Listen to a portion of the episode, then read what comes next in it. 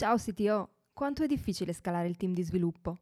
Se sei un CTO o un leader tecnologico, sai benissimo quali sono le complessità di attirare e trattenere talenti.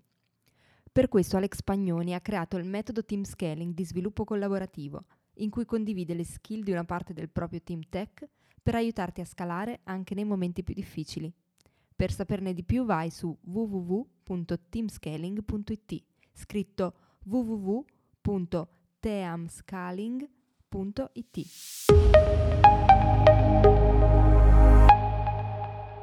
Cosa significa veramente essere product oriented?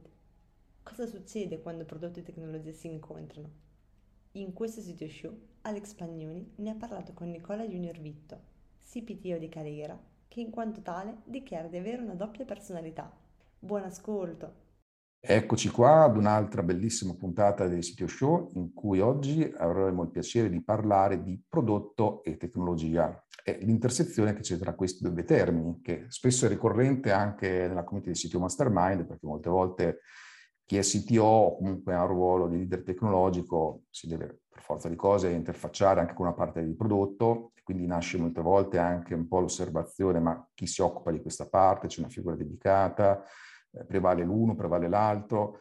E allora facciamo questa chiacchierata con eh, la persona più indicata per farlo, perché abbiamo qua Nicola Junior Vito, che è appunto Chief Product and Technology Officer in Caleira, quindi racchiude già nel suo ruolo entrambe le visioni. Infatti, eh, dopo con te Nicola sarà proprio interessante vedere qual è la tua interpretazione. Innanzitutto, benvenuto e Grazie. se ti vuoi raccontare chi è Nicola, questa è una domanda difficile che mi fai la prima domanda, già parti così, che è una cosa che ancora sto, cercando di capi- sto, cercando ancora di capirlo. no, gra- grazie comunque anche, ma ehm, è, una, è, un mix che ha un trend crescente negli ultimi anni, no? di mettere insieme due figure che originariamente erano un po' contrapposte, no? da una parte prodotto e da una parte della tecnologia, Infatti è un, è, una, è un, qualcosa su cui bisogna avere una, una mente un po' strabica, no? come dico io, perché devi un po' impersonare eh, due diversi ruoli, no? avendo una sorta di doppia personalità no? nel fare entrambe le cose. Però ci torniamo. Adesso prima di tutto, vabbè, una breve introduzione eh, su chi sono. Allora, sono eh, appunto prima di tutto eh, ho un background tecnologico, quindi ho sempre lavorato nel mondo della tecnologia per tante aziende digital. Ho studiato ingegneria informatica, poi ho lavorato in diversi ruoli, ho fatto lo sviluppatore per tanti anni all'inizio, poi ho cominciato a fare appunto la gestione di, di team e prodotti, sia dal punto di vista appunto di tecnologia, per poi fare uno shifting un po' ne, negli ultimi dieci anni più sulla parte di prodotto, con delle parentesi che mi hanno portato a fare di tutto, da responsabile del marketing Uh, e anche con una importante parentesi da imprenditore che mi ha dato grandi esperienze. Diciamo, capi- prima di tutto ho capito cosa non fare come imprenditore, cioè gli errori da non commettere la prossima volta. Prima, come... e, e, poi eh, mi ha permesso di poter spaziare un po' su altri ambiti che non erano né prodotto né tecnologia, no? E quindi mi ha portato poi a fare eh, diverse cose a 360 gradi. Quindi un po' anche, anche, grazie a questo che poi oggi sono finito a fare uh, una cosa del genere. Infatti eh, di fatto eh, gestisco il product management, design, product marketing e engineering eh, qui adesso per Calera. E un po', devo dire, anche negli ultimi anni in altre aziende precedenti ero finito a fare ruoli simili, no? nell'avere un ruolo doppio tra prodotto e tecnologia, che un po' sono le due cose che mi appassionano, e in più mi appassiona proprio anche la, uh, il mix, cioè la gestione del mix, che non è affatto scontata, che non è per tutti, e su cui anche io onestamente sono in completo, in continuo apprendimento, no? non è una roba su cui dire, cioè, mi sento di essere un guru, eh, ce ne saranno sicuramente tanti altri eh, molto più schillati di me in giro per il mondo e, e mia, il mio scopo è sempre quello di mettermi nelle condizioni di avere i challenge più importanti da cui posso imparare, creando valore per l'azienda, creando valore per il team di persone con cui lavoro e di fatto cercando sempre delle persone più brave di me a gestire la, la, la singola area che gestiscono, no? Eh, infine, vabbè, per tornare al tema del chi sono, sono anche un sommelier, appassionato di vino da tanti anni, sono sommelier dal 2009. Ho, avuto anche una parentesi in cui in tutto questo, sempre lavorando comunque in questo settore, tra una roba imprenditoriale, una, un'azienda, un ristorante nell'Appennino modenese, su cui ho anche applicato appunto mia, le mie competenze estemporanee da, da sommelier con mia moglie.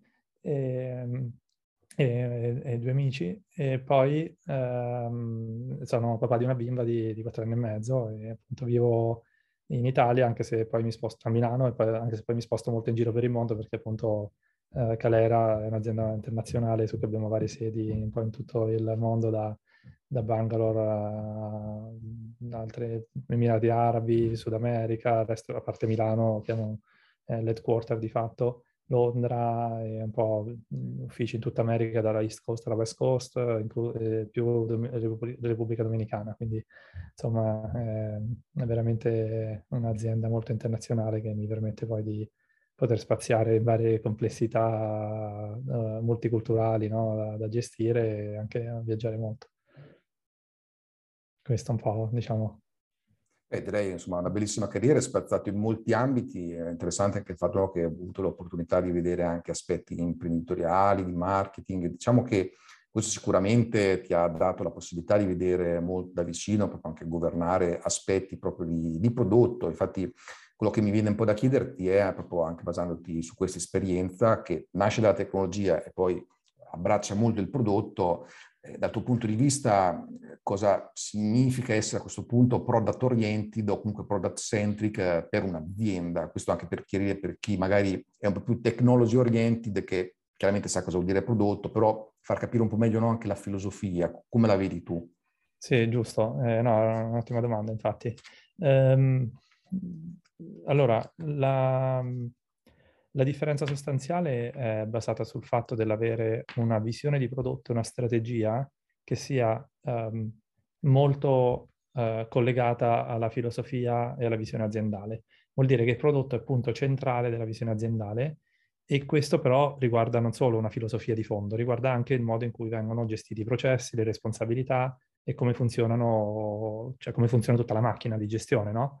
Per dire una cosa, per dire un po' come è stata anche la storia di come si sviluppava il software in passato, no? Come tu pure sei un grande eh, tecnologo e hai lavorato tanto nel settore, quindi sai bene che una volta di fatto c'è la tecnologia che sviluppava eh, le cose da fare, dall'altra parte c'erano eh, i venditori, diciamo la parte di business, no? Quando le cose venivano fatte magari con una strategia aziendale da un lato e a seconda dell'azienda che fosse più strategica o più magari tattica o legata a fare delle, dei progetti per i clienti, eh, questo tipo di requirement veniva passato poi alla tecnologia. Il ruolo del product management, il lavoro del product management è una roba che è emersa negli ultimi 15 anni, veramente, no? For- diciamo 20 forse partendo dalla Silicon Valley, però è, è, una, ehm, è molto più recente ed è quello che fa la differenza nella gestione di un'azienda che vuole essere product centric o product oriented, in cui eh, il prodotto e la gestione di questo deve, avere, deve mettere insieme la visione tecnologica da un lato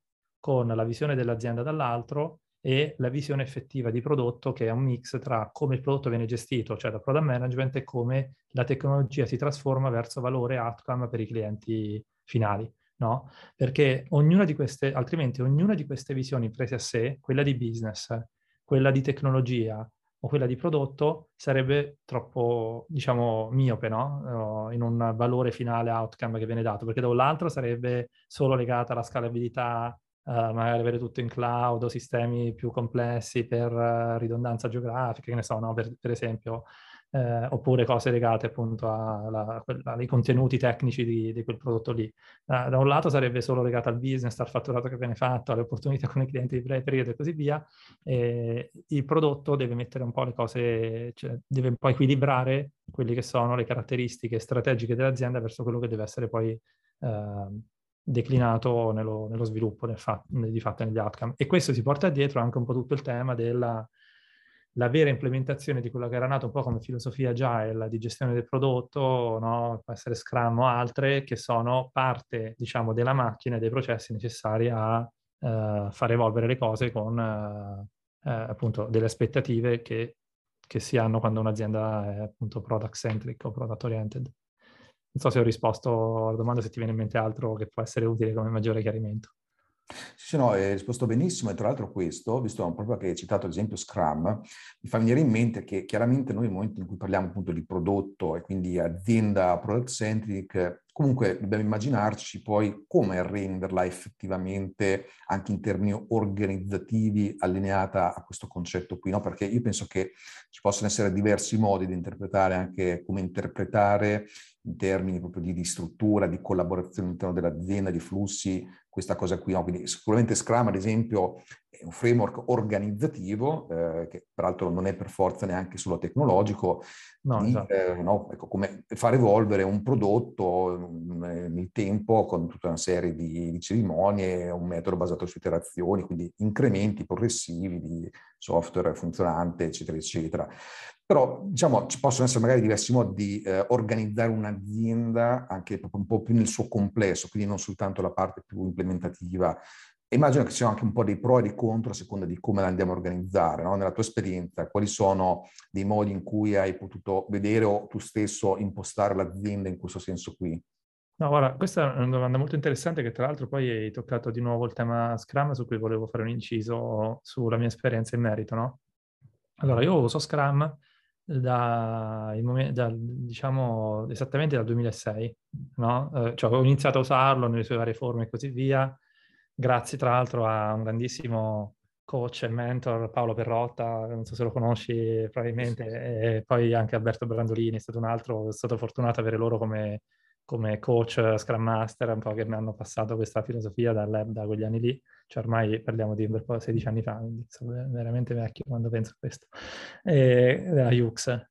Eh, comunque, eh, quindi lo uso da tanto, eh, però il punto di fondo è che la, l'ambiguità più grande con cui vedo implementare, allora, a parte il fatto che comunque molte aziende implementano eh, in generale Agile, poi Scrum Scrum Ban, una versione di rivista di questo, in un modo molto legato a un qualcosa che per me quello non è product management, diventa più project management, no?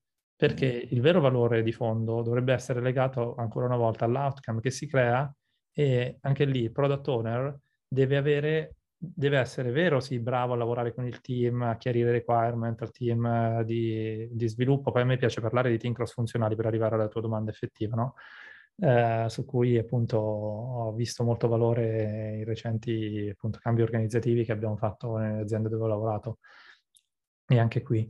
Uh, però la, la, il tema è che uh, il product manager e tutto il team che lavora all'outcome, allo sviluppo di, per creare quel valore per il prodotto, deve essere fu- un po' fuori con la testa dalla scatola e quindi lavorare a contatto con tutti gli stakeholder, sia interni che esterni, fino ad arrivare ai clienti. Lì andiamo poi sui temi, se vuoi tornare alla, alla filosofica della Lean Startup, vabbè, anche quello se ne potrebbe parlare, però il vero tema di fondo è avere proprio un mindset legato all'ascolto e alla creazione di valore, piuttosto che a far eseguire bene un processo. Perché ormai, voglio dire, è una roba nota che tante persone conoscono e nonostante che non sia ancora scontato neanche quello, però diciamo più facile dire trovo persone o situazioni in cui posso far gestire bene il processo. Ma io ancora trovo una enorme difficoltà a prendere, eh, a assumere o a fare training a, a product manager, engineering manager che abbiano questo tipo di mindset, questo tipo di approccio al valore, piuttosto che approccio al faccio bene l'esecuzione del processo. Non so se mi spiego, no? Quindi, sì, sì. per tornare alla tua cosa, secondo me, cioè le cose che su cui ho visto che, fanno, che, fa, che possono fare molto la differenza è però anche lì poi dipende molto dall'azienda e tutto. Però se l'azienda vuole essere product centric o se lo è product oriented o product centric, una cosa che fa la differenza è creare dei team cross funzionali, perché non necessariamente, o meglio, qua, quasi mai, mai le persone che fanno parte di questo team cross funzionale riportano allo stesso, allo stesso area, allo stesso leader, ma che riportano a diverse aree aziendali, eh, aziendali che servono al successo di quel prodotto lì, con le persone che quindi sono insieme come, con questo team cross funzionale per prodotto, dove sono più o meno dedicate cent- dal 100%, nel caso per dire product manager, sviluppatori e così via, con una frazione del tempo, mettendoci anche le altre aree, legal, se è importante legal per quello specifico prodotto, soprattutto nella fase iniziale molto importante, no? piuttosto che finance, operations eh, e così via, eh, che siano assegnate in modo chiaro, che siano di fatto un team e che questa cosa porti poi a, a fare, a eseguire in un modo eh, omogeneo no? e consistente lo, lo, sviluppo di quel prodotto lì. Quindi vuol dire che la parte dove tipicamente si vedeva solo il team di sviluppo insieme al product owner è una, in realtà un team più grande dove ci sono varie competenze che sono tutte quelle che servono dalla parte di acquisition dei clienti fino alla parte di effettiva delivery, delivery o di gestione in caso di problemi no? tutti quelli che fanno parte del, della catena del valore di quel prodotto lì. Questo non è facile assolutamente, iniziarlo da zero in un'azienda dove questa cosa non è abbracciata, eh, ci vuole del tempo, ci vuole tanto, tanto impegno, però poi ho visto che questa cosa fa molto la differenza. Guarda, proprio nel caso più specifico, no? praticamente hai di fatto fuso delle aree no, di cui si è parlato, che è proprio la parte prodotto e tecnologica, che è un modo che forse è un po' più un'eccezione che la norma, proprio per via anche del tipo di competenze che si è riuscito a creare nel tempo. Però tipicamente quello che avviene è che molte aziende a un certo punto c'è da una parte un CTO e dall'altra a un certo punto eh, l'azienda cresce e viene anche definito un ruolo di CPO, no? E intanto volevo capire qual era a questo punto la tua diciamo, visione proprio sul fatto di avere un ruolo unico, no? quindi anche eh, come ci sei arrivato è chiaro, abbastanza più delle esperienze, ma proprio anche come sei riuscito a fondere queste due discipline che spesso per via di impostazioni differenti magari hanno eh, background differenti anche in termini proprio di, di cultura, di, di impostazione, di competenze. E allo stesso modo però come far convivere in quelle organizzazioni in cui i due ruoli sono distinti, una collaborazione efficace. mi chiedevo questo, ecco. Sì, eh, infatti questo, questo, riguarda il tema che dicevo all'inizio sul fatto che bisogna essere un po' con una doppia personalità, no, a volte. Perché di fatto, no, um, storica- cioè allora, se vediamo poi effettivamente i team e le, le figure che ci sono, no, per, per la gestione e lo sviluppo del prodotto. Da un lato c'è il product management, il design e il product marketing, che sono un po' tre, i tre pillar principali che fanno parte eh, di quello che viene considerato prodotto, e dall'altra parte c'è la parte appunto di engineering, architect eh, e gestione effettivamente dello sviluppo del software, no? dove sono sviluppatori, back-end, front-end, full stack, QA, eh, eh DevOps, eh, SRI e così via. In effetti, da un lato, diciamo, eh, prodotto prodotto deve definire i requirement, eh, il valore o la definizione appunto delle priorità su cosa sviluppare e perché, e soprattutto la cosa importante è proprio l'ultima, su cui, ritornando al discorso di prima, si fa fatica, uh, cioè non è banale avere questo tipo di approccio no? nello, nello, sviluppo il pensiero di prodotto che è il why, no? che dovrebbe essere la responsabilità per me principale del product manager di fatto all'interno del team, cioè fornire a tutti gli altri stakeholder, non solo al team di, principalmente al team di sviluppo, ma anche a tutti gli altri stakeholder, eh, il perché eh, delle cose, perché vengono fatte che a seconda del contesto può essere con un valore molto legato a un business case, piuttosto che a un valore strategico, piuttosto che un insieme dei due. No? Proprio oggi facevo un discorso con un bravissimo product manager su, proprio in merito a questo, alcune decisioni prese che non erano chiare su, sulla base del valore. Eh, quindi Um, per, quindi, giusto per, dall'altra parte invece la tecnologia, è chiaro che ha una parte strategica molto rilevante legata appunto a alcune scelte architetturali, scelte del che tipo di tecnologia utilizzare, sviluppo in house contro sviluppo esterno, prendere tecnologie open source rispetto a no, c'è tante cose che sappiamo bene, eh, o appunto cloud piuttosto che in alcuni casi non cloud o addirittura sistemi multi-cloud o cloud agnostic, così via. Eh, da un lato quindi c'è più la parte di why e, e what, e dall'altra parte c'è la, la, responsabilità della delivery e l'AO, no? come vengono fatte le cose per me, questo per fare una macro distinzione. Ora, um, di, di, fatto penso che l'unico modo... Allora, c'è, chiaramente c'è un valore nell'avere anche le cose separate, che è un po' lo, la cosa più tipica no? di, di, quando Oggi le aziende vogliono abbracciare una cultura di, di prodotto dove di fatto la c'è chi gestisce tutta la parte di prodotto e la parte della tecnologia che devono comunque collaborare bene insieme, ma ci sono ruoli ben distinti.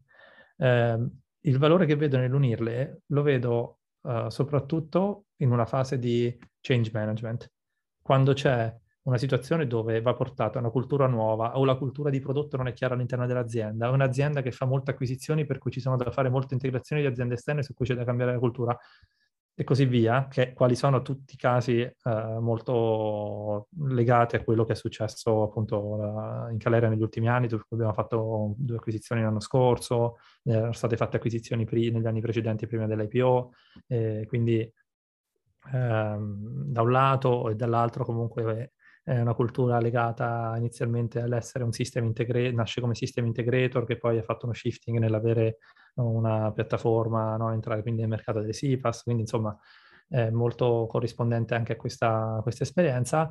In questo caso qua, uh, um, se, se ci sono dei leader in grado di poter gestire bene le loro parti con delle forti competenze e dall'altra parte qualcuno che ha visto entrambi i mondi e può gestire entrambi i mondi, poi io sono biased su questo, no? perché mi piace farlo, mi piacciono fare tutte e due le cose insieme, quindi sono molto biased. Eh, per cui è mia, il mio punto di vista eh, chiaramente personale.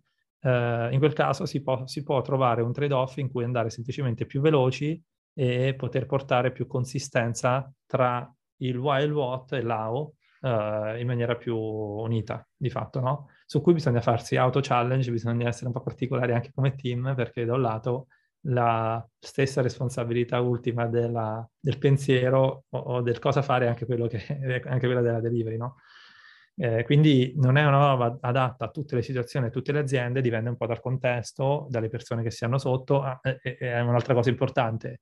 Uh, io, peraltro, qui avevo iniziato come pro, Chief Product Officer, poi sono finito a fare entrambe le cose quando il CTO, che era uno dei fondatori dell'azienda indiana acquisita uh, tempo prima, peraltro quando io ero anche in azienda precedentemente, uh, ha deciso di andarsene e poi quindi è stato deciso di darmi questa responsabilità dal da, da CEO e fondatore dell'azienda eh, che io ho abbracciato con molto interesse, eh, proprio per questi motivi che dicevo anche di, di mio interesse personale. Penso che sia una cosa appunto che a seconda dei contesti possa essere applicata e portare questo tipo di, di valore, di accelerazione, sostanzi- sostanzialmente per dirlo in una singola parola, di accelerazione del cambiamento e accelerazione del, eh, delle necessità dell'azienda, appunto, di change management o anche di innovazione, no? a seconda dei contesti.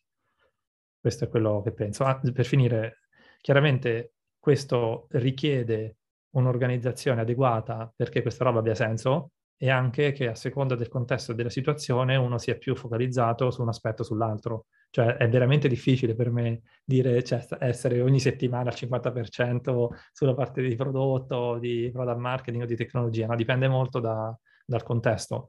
Eh, come anche è molto difficile gestire l'operatività. Quindi l'operatività per me è delegata al 100% alle persone del team e in questo caso specifico per la complessità che abbiamo tra le diverse region ho deciso di prendere OVP of Engineering che di fatto gestisce molto l'operatività di tutto il team di engineering in modo che io possa ragionare più sui temi strategici con lui e con le altre persone che si occupano di fatto di eh, prodotto e product marketing. Eh, questo, questo, è un po' la sintesi. Però non, è, non, c'è una scienza, no? È una roba che può dipendere molto da, da un'azienda all'altra. E vabbè, no, giusto, eh, eh. No, ma guarda, infatti la distinzione che hai fatto, no? Tra, diciamo, il CPO si occupa del cosa e il CPO del come, mi sembra uno spartiacque molto molto importante che aiuta a fare chiarezza, anche perché una cosa che ho visto in molte organizzazioni, quando ci sono queste due figure distinte, e che spesso si generano anche un po' dei conflitti, no? che magari non è ben chiara qual è l'area di competenza dell'uno e dell'altro. E comunque magari poi potrebbero esserci anche dei casi in cui effettivamente magari il, chi si occupa di prodotto vuole intervenire anche sul come e invece chi l'implementa vuole anche suggerire il cosa magari no, ci può anche stare che, sì. che so, il CTO che magari conosce nuovi paradigmi tecnologici possa anche consigliare l'azienda sull'abbracciare nuove, nuove cose, no? Ma come si possono un po' eh, appianare questi tipi di conflitti, ammesso che tu no, li abbia visti nella tua esperienza? Guarda, mi hai ricordato una cosa interessante, molto... I più grandi conflitti che ho visto tra product management e sviluppo è proprio legato, tipicamente, tra l'altro c'è anche questa cosa interessante su cui c'è una filosofia, ci sono diverse filosofie i product manager è meglio prenderli, product manager chiaramente di aziende digital, piattaforme, parliamo di questo contesto qua, è meglio prenderli con una competenza tecnica o no? Mm, Effettivamente, eh, no, che fa parte, cioè adesso poi ti, ti dirò il mio punto di vista, però è molto legato a questo qua, perché io nella mia esperienza, nonostante che anche lì io ero biased al contrario, perché io quando ho fatto anche product manager no, nel, nel, mio giro tra cominciare come sviluppatore, poi responsabile di team tecnico, poi product manager così, io avevo la competenza tecnica, l'ho sempre visto come valore aggiunto, il fatto di avere una competenza tecnica. Ma I peggiori litigi li ho visti proprio nelle situazioni in cui il product manager aveva la competenza tecnica e, in, e, sfociava spesso nel come verso il team, che quindi poi si incavolava, l'engineering manager o altri, perché gli diceva come, come, fare le cose, no? Pur magari con le buone intenzioni del caso, no? Cioè dandolo come suggerimento e consiglio. Eh, per cui ci vuole tanta empatia eh, di, parlo sempre del product manager, no? tanta empatia e sensibilità no? nel dare certe cose nel modo giusto, che siano veri consigli o suggerimenti piuttosto che no, andare un po' oltre eh, nella cosa. Cioè, allora, quindi per dire, da un lato è giusto e uh, cerco di alimentare no? il fatto che ci sia proattività nel dare suggerimenti agli altri sul proprio lavoro da parte, cioè in modo bidirezionale.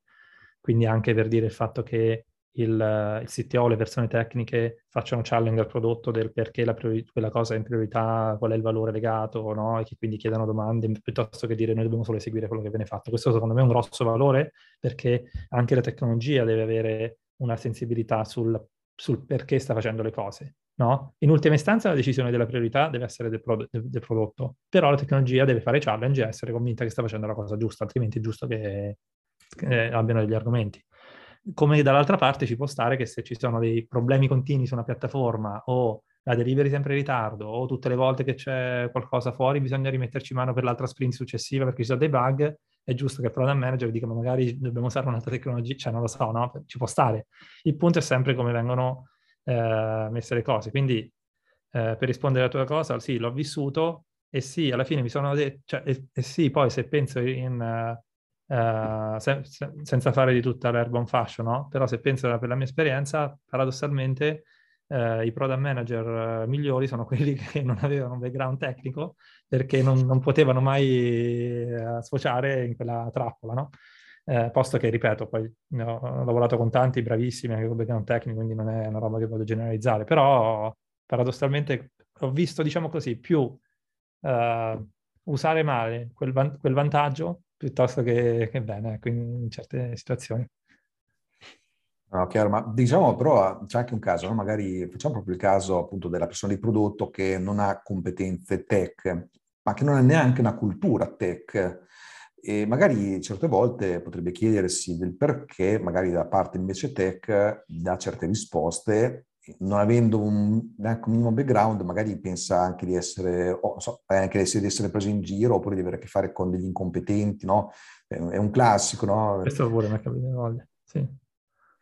Eh, su questo secondo te c'è un, una soluzione? Magari è il CTO che dovrebbe fare un pochino di divulgazione interna per far comprendere anche no, questi aspetti di cultura tech e anche viceversa, no? chi si occupa di prodotto, far capire no, bene sì. quali sono agenti di prodotto. Guarda, nella mia, nella mia esperienza questa cosa qui si risolve con il trust, cioè tutte le volte che ho visto questo problema qua è sempre perché c'era di fondo una mancanza di trust più o meno reciproco da parte del product manager, del team, dell'engineering manager, c'erano sempre dei temi legati alla fiducia reciproca, no? Perché è vero che da un lato, sì, è vero che il product manager può fare, deve, deve fare challenge su, su questi aspetti, dall'altra parte però è vero che appunto parlando sempre di persone capaci, intelligenti, curiose, che imparano, perché il, fatto, il tema è che la, il background tecnico o ce l'hai per passione o per tanti anni o studi, non neanche solo gli studi, comunque tanti, tanti anni, comunque degli anni eh, passati a fare delle cose tu stesso, oppure non è che lo crei così, solo perché per, per stretto contatto di gomito, come diceva il mio professoressa italiano con gli sviluppatori. È una roba che non, non puoi imparare così. Eh, quindi anche dopo tanti anni non è che ti viene fuori la, cioè il background tecnico solo perché hai fatto il product manager con dei team di sviluppo. Per, tuttavia, se è una persona curiosa e intelligente, ti viene fuori, cioè la cosa che puoi imparare è la sensibilità su alcuni temi per pattern che riconosci nel tempo, di complessità della fare delle cose che, riguard- che hanno delle componenti di AI o su cui coinvolgere il team di data science rispetto alle eh, modifiche dell'interfaccia, per dire un esempio banale di due estremi, no? Eh, quindi, però, al di là di questo, la, la, cosa che veramente ho visto che fa la differenza, a prescindere dalle competenze di uno o dell'altro, è quando c'è trust nel team. Quindi quando si creano delle relazioni su cui ci si fida reciprocamente quindi il team lavora come un unico team, non come, eh, come diversi attori che devono concorrere allo sviluppo di quel prodotto e dove quindi tu fai la tua parte, faccio la mia, tu dici questo io dico quell'altro, no? Eh, tendenzialmente tutte le volte che poi si deve fare troppa leva sulle competenze cross-funzionali di uno o dell'altro, cioè quindi un engineering manager che ne sa di prodotto, un product manager che ne sa di, di engineering, è perché, è perché, ci sono state delle frizioni e perché poi di fondo c'è stata mancanza di trust. Quindi questa è un po' la cosa su cui io faccio leva soprattutto. E come lo fai? Eh, quella è la cosa, cioè creando i processi giusti, cercando di farli lavorare nel modo eh, corretto, cercando di farsi, far sì che si parlino quando non si parlano, creando delle occasioni per farlo. Eh, anche, anche, da questo punto di vista gli ultimi anni non hanno aiutato, no? perché poi tante cose che venivano risolte con eh, una, un bicchiere di vino insieme parlandosi di, di persona eh, sono state un po' più, sono diventate più asettiche, quindi che hanno cre- creato maggiori frizioni no? quando si creano dei, delle situazioni del genere. Sono molto per il lavoro eh, da remoto, eh, però è vero che in certe determinate situazioni non agevola. No. No, infatti, guarda, poi da remoto, infatti avevo anche delle curiosità da una parte perché eh, prima noi hai citato il fatto che già c'è un lavoro cross-funzionale con il tipo di organizzazione che hai descritto, ma soprattutto nel contesto di un'azienda dove i team sono distribuiti anche in geografie differenti, no? con time zone diverse e così via. Eh, no, questo, questo pure è un altro tema super interessante. Penso che sia stata una delle cose più interessanti che, ho, che abbiamo fatto qui negli ultimi anni e che continuiamo ancora a fare, su cui non è che ho una soluzione per una situazione perfetta ancora ed è un continuo learning e, e lavoro iterativo. Cioè, diciamo, io penso abbastanza che noi siamo in, in dei casi, eh, in un caso abbastanza estremo di questo, quindi porta ad avere una scuola non indifferente, anche perché la cosa che dico, cioè, adesso vi spiego meglio, però ci sono diverse aziende chiaramente multinazionali classiche che hanno di, sedi dislocate in tutto il territorio. La cosa diversa che io dico sempre di, di Clera, di questa esperienza che abbiamo noi adesso, è che mentre molte di queste sono aziende tipicamente americane o comunque che hanno un headquarter molto importante su cui viene fatta la maggior parte della strategia o anche degli sviluppi e così via, e le altre sedi sono sedi tipicamente satellite, nel nostro caso, per, defi- per decisione proprio, anche organizzativa, che abbiamo preso appunto poco prima, io da quando sono rientrato io, ma non solo da me, appunto, da, abbracciato da tutta l'azienda, dal leadership team, eh, che, che, prescindeva dal Covid e che è stato an- ancora di più accelerato e esacerbato da, dalla situazione degli ultimi due anni, eh, abbiamo deciso proprio di fare un'organizzazione cross-funzionale, eh, multiculturale tra le diverse sedi, eh, anche a fronte di acquisizioni fatte, ma non solo. Quindi di fatto le decisioni non vengono prese in un unico punto, non esiste, cioè tecnicamente c'è l'headquarter a Milano, ma poi ci sono i CEO e CFO che sono a New York una, l'altra persona del leadership team alle Hawaii, un altro a San Francisco, tre a Milano e poi viaggiamo tutti molto in giro per il mondo. Però ehm, la, non c'è un headquarter vero e proprio dove vengono prese le decisioni lì e poi vengono un po' sviluppate in India perché l'India si sviluppa, non è così, cioè noi abbiamo varie cose che avvengono con team cross-funzionali che stanno, nei casi più estremi abbiamo anche situazioni di team cross-funzionali con persone da Bangalore a Los Angeles no? con l'estremo delle 12 ore di, di fuso, no? su cui questo ti, ti, forza a dover lavorare in un certo modo, a lavorare molto usando eh, documenti perché non puoi fare affidamento sulle call che le usi occasionalmente, ma deve per forza uno svegliarsi molto presto e l'altro andare a dormire molto tardi no? per renderlo possibile, quindi si usa solo in determinate circostanze. Eh, quindi lavorare molto in asincrono, usare certi tipi di, di processi, eh, certi tipi di strumenti decisionali e così via. No? Eh, quindi la, la, questione è che per definizione di come eravamo, in ogni caso per noi è impossibile poter lavorare facendo, eh, contando sul fatto di essere tutti nella stessa sede, perché questa cosa capita in rarissimi casi di quando facciamo degli eventi particolari, no?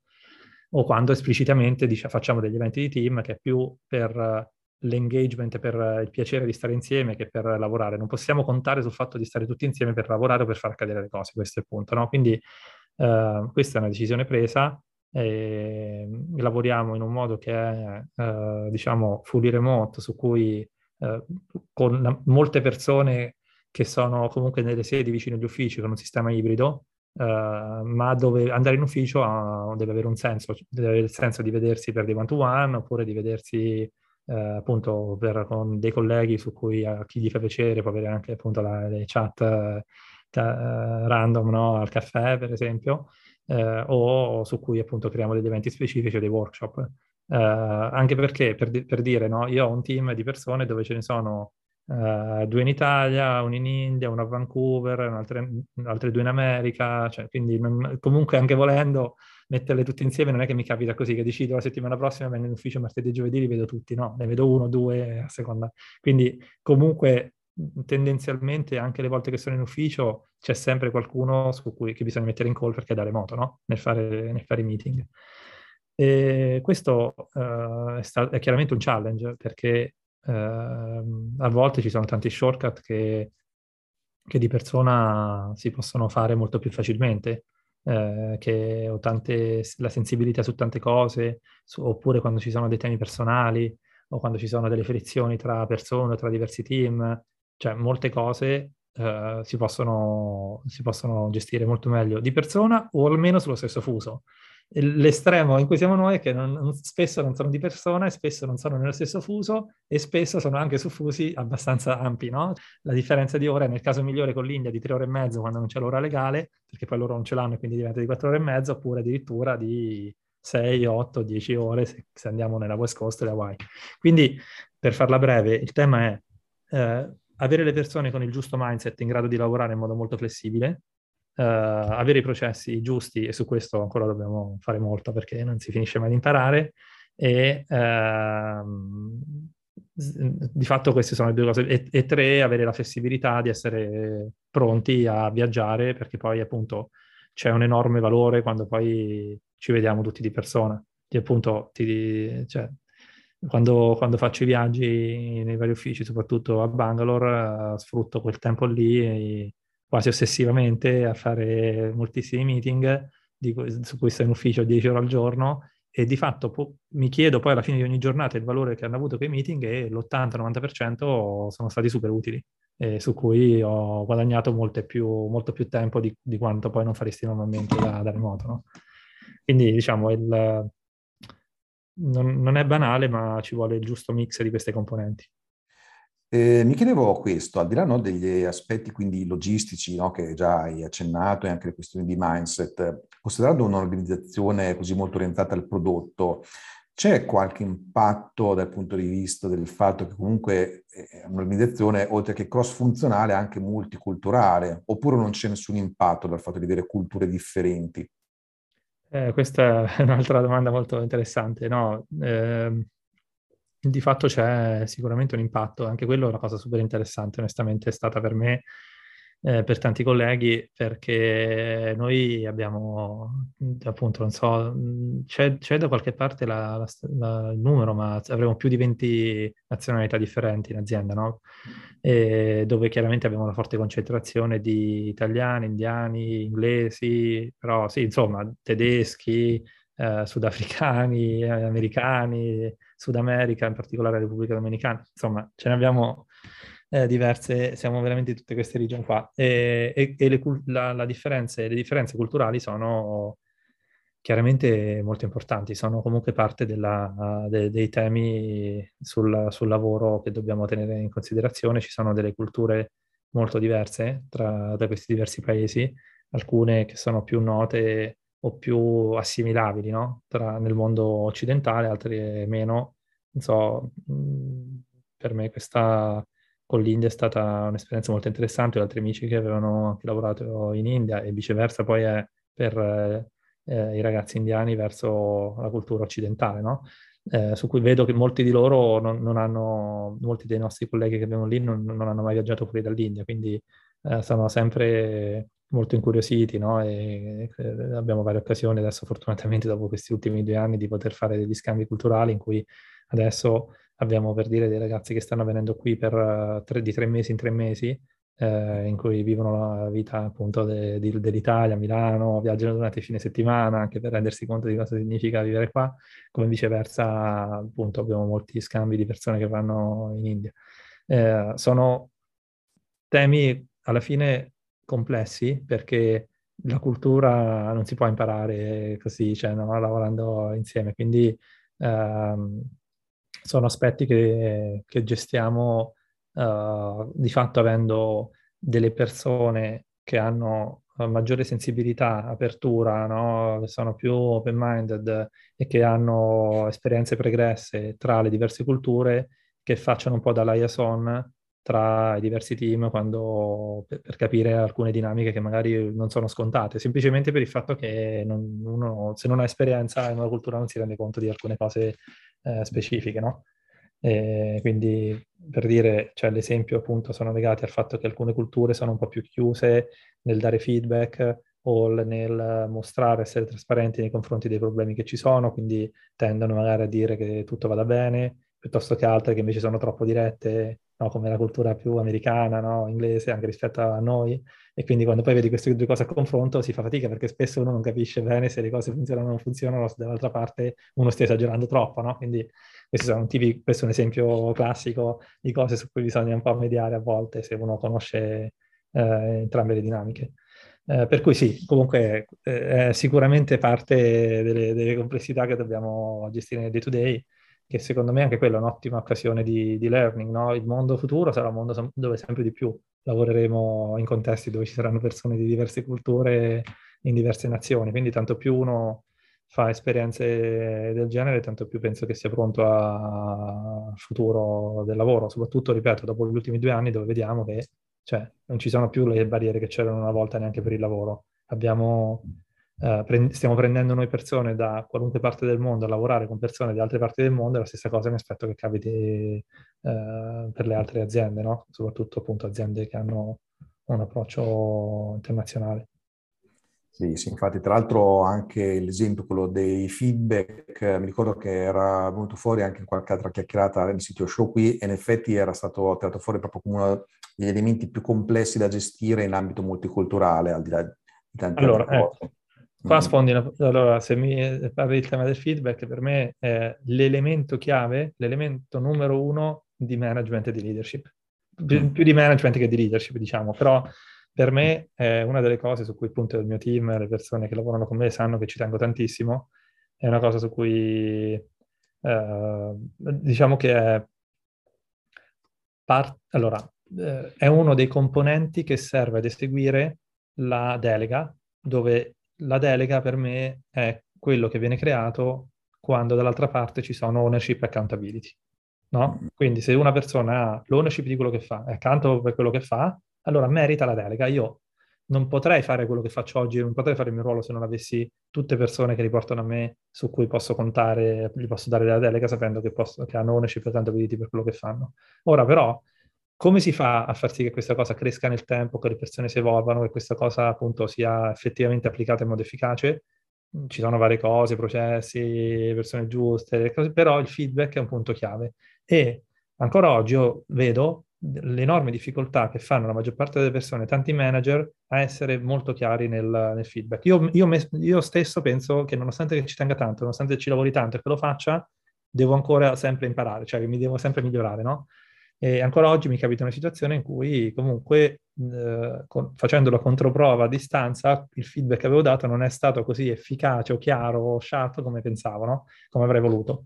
E la difficoltà è bidirezionale perché bisogna saperlo dare dove chiaramente è esponenzialmente più difficile quando quello da dare è negativo o costruttivo, diciamo, eh, e saperlo ricevere.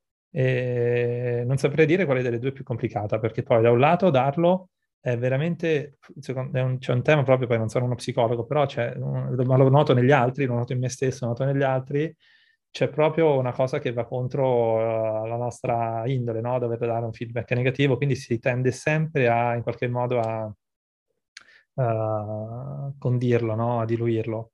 Uh, come diceva un mio, dice un mio amico di Sydney, che è stato responsabile di Confluence in Atlassian e adesso è retired, uh, lui dice che lui aveva, applicava la tecnica dello shit sandwich, eh, quindi c'era una cosa bella all'inizio, poi la cosa effettivamente negativa e poi chiudeva con una cosa positiva, che per lui era efficace, però effettivamente eh, io ho notato che spesso uno prende soltanto la parte di panino, no?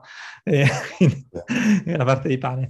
E, ehm, quindi cerco, io cerco di essere, cioè è difficile poi bilanciare le due cose, mi è anche capitato che una volta ho dato un feedback troppo duro, troppo, che per me era tras- trasparente, a una persona che stimavo a cui volevo essere solo chiaro su cosa non è andato bene per far meglio la prossima volta, tuttav- tuttavia era una persona abbastanza junior che l'ha presa così male che se n'è andato via la settimana dopo. Quindi, mm. per, dire, per, dire, quindi cioè, bisogna anche saperlo calibrare sulla base della seniority, sulla base della sensibilità, insomma, non è mai banale. Però Uh, no, eh, scusa, dall'altra parte poi saperlo ricevere perché c'è sempre un po' il, cioè la tendenza a, a proteggersi no? dall'altra parte quando uno ha un feedback negativo costruttivo, a pensare che sia l'altro che ha sbagliato, no? è, è, un classico. Invece è difficile proprio prendere, prenderlo per quello che è e poi chiaramente non farne quello che uno meglio crede, no? cioè applicando il senso critico e così via. Io poi sono, tendo sempre a voler migliorare, quindi questo, diciamo, ero molto anche permaloso una volta, quindi ho dovuto unire un po' le due cose, adesso mi, cerco sempre di prenderlo al meglio. Eh, però ecco sì, noto che quando questa cosa si riesce a applicare bene all'interno dell'azienda fa crescere molto le persone sia a livello personale che professionale e per me è parte davvero una parte importantissima della, della gestione di, di, tutto questo che ho raccontato. Per cui sì, no, grazie dello spunto. No, no, ma infatti sono d'accordo, è una parte veramente fondamentale, deve essere proprio tra le principali, i principali strumenti che stanno nel coltellino svizzero di un leader in generale, tecnologico anche nello specifico, e effettivamente ci vuole del tempo per arrivarci a, a trovare la, la, dimensione giusta, perché effettivamente molte volte sono degli aspetti caratteriali per i quali non è facile dare feedback, anche se c'è bisogno, come anche spesso non è facile ricevere. Tanto che io una volta usavo proprio la tecnica dello shield sandwich, ma l'ho smessa nel momento in cui mi sono reso conto che dopo veniva l'automatismo no, alla persona, dopo un po' che vedono che il feedback era di quel tipo di pattern, io, ok, ah, sta arrivando un, un, un, feedback positivo, perché adesso ne arriverà uno negativo. Mm. Questo lo aspettavano, esatto. quando magari in realtà volevo dare soltanto un feedback positivo, no? quindi a questo punto esatto. parto direttamente con quello negativo, poi se me lascio quello positivo dopo. Così. Quindi anche tu hai visto che non, non, ti, non, non, ti, tornava, esatto. Ma... Sì, sì, sì. È un modo interessante per iniziare a dare feedback quando non si è abituati. Poi una volta che si capisce no, la struttura, magari ci sono modi più efficaci. Ecco, questa è un po' la, la, mia esperienza. Senti, arrivati a questo punto, io di solito chiedo qual è mh, una o più risorse che eh, il mio ospite vuole consigliare. Tu hai qualcosa qui per noi? Guarda, io sono abbastanza forse fissato, lo sanno i miei amici, che con Ray Dalio, che non so se lo conosci, è uno, eh, ha fondato Bridgewater, uno dei più grandi hedge fund eh, americani, eh, tra, tra, gli uomini più ricchi al mondo, ma uno, una persona molto, eh, diciamo, tra virgolette, umile, adesso sta facendo varie attività filantropiche per poter dare un po' tutto il messaggio agli altri di come lui pensa, di come ha creato quello che ha creato e così via. E per me è molto interessante il suo libro che si chiama Principles, che c'è ormai da qualche anno, avrà, sarà del 2017, eh, da leggere possibilmente in lingua originale, che è fatto di tre parti. La prima è sulla sua vita, che uno magari può anche skippare, poi ci sono altre due parti, una sui eh, principi di vita e l'altra i principi di lavoro, eh, che lui ha applicato nella gestione della sua azienda, dove tra l'altro c'è molto legato a questo, dell'essere della radical transparency, quindi l'esperienza tra- radicale in quello che si fa nei confronti di altri colleghi, la cultura del feedback. Ci sono tutti questi principi che lui ha applicato in azienda, che è un'azienda di grande successo, Bridgewater, e poi su quelli di vita lui fornisce sia i suoi principi di vita che applica poi nelle scelte di tutti i giorni, che anche il modo in cui è arrivato a quei principi, in modo che uno si possa costruire i suoi. Tra l'altro poi c'è il nuovo suo libro che uscirà a ottobre-novembre, su cui eh, distilla ancora di più il modo di poter arrivare ai propri principi, perché non è così scontato leggendo quel libro. Quindi io questo consiglio tanto. Tra l'altro poi sempre suo ci sono altri libri interessanti legati un po', lui è un economista e quindi anche legati un po' a come stanno andando le cose a livello economico come, o come analizzare le situazioni economiche per fare le proprie scelte di investimento, no? di Changing World Order è l'ultimo su cui parla un po' di come sta cambiando l'ordine del mondo, di cosa aspettarsi in futuro. Molte delle cose da quando le aveva scritte, tra l'altro, stanno anche accadendo. E quindi questo è molto interessante. E adesso me ne viene in mente l'altra cosa, anche se questo è un classico, adesso non mi ricordo, ma sicuramente altri te l'hanno consigliato. Eh, è una cosa abbastanza eh, mainstream, ma per me rimane sempre molto interessante, che di fatto lo ascolto quasi sempre, mio, la mia scelta preferita mentre corro, Tim Ferris, è il podcast uh, di Tim Ferris, che immagino pure tu conosca bene, che è molto interessante. Quattro ore settimanali. Esatto. Sì. è, è, un po'... Esatto, sì. No, no, lui, vabbè, aveva letto quel libro lì eh, sì, l'avevo letto proprio quando ero uscito. Eh, peraltro, poi quello è stato un grande fallimento per me perché ho solo lavorato di più da quando ho letto quel libro. Quindi, vabbè, non so se magari qualcuno può applicarlo con più successo. Però invece è interessante proprio il podcast eh, suo, anche su cui fa interviste a vari, varie persone da, di tutti i generi, da venture capital, imprenditori, sportivi, no? quindi è interessante. Ah, bella, bella, risorsa anche quella di Tim Ferris, eh, poi ricordo che uno dei suoi libri a un certo punto eh, consigliava anche certi stili alimentari e a un certo punto tutti quelli che seguivano eh, le indicazioni di Tim Ferris mangiavano tipo fagioli o eh, lenticchie nere, una cosa del genere. Dopo. Eh, sì, sì, for our, for our, body, for our body forse era, o for our chef, così, ve ne ha fatti diversi, ve non l'ho letti tutti. Sì. Sì, sì, sì.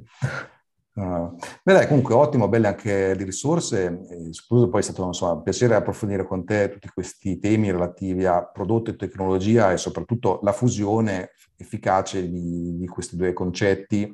E molte volte si guardano un po' con diffidenza, invece quando collaborano bene vengono fuori dei prodotti veramente fatti bene. Quindi sono molto contento insomma, di aver visto anche uh, l'esperienza anche di una persona che fonde queste due aree, queste due competenze, quindi spero insomma, che chi, chi ci ha seguiti, che ascolta questo contenuto, abbia avuto una visione più ampia e del perché si debba pensare in certi modi in azienda. Quindi ti ringrazio tantissimo Nicola e a questo punto ci, ci sentiamo presto. Grazie a te Alex, è stato un piacere. Grazie per aver ascoltato Quando tecnologia e prodotto si fondono con Alex Pagnoni e Nicola Junior Vitto. Se la puntata ti è piaciuta e vuoi approfondire l'argomento, ti aspettiamo live mercoledì 20 luglio alle ore 13 sul canale Telegram del sito Mastermind per parlarne insieme o per rispondere alle tue domande. A presto!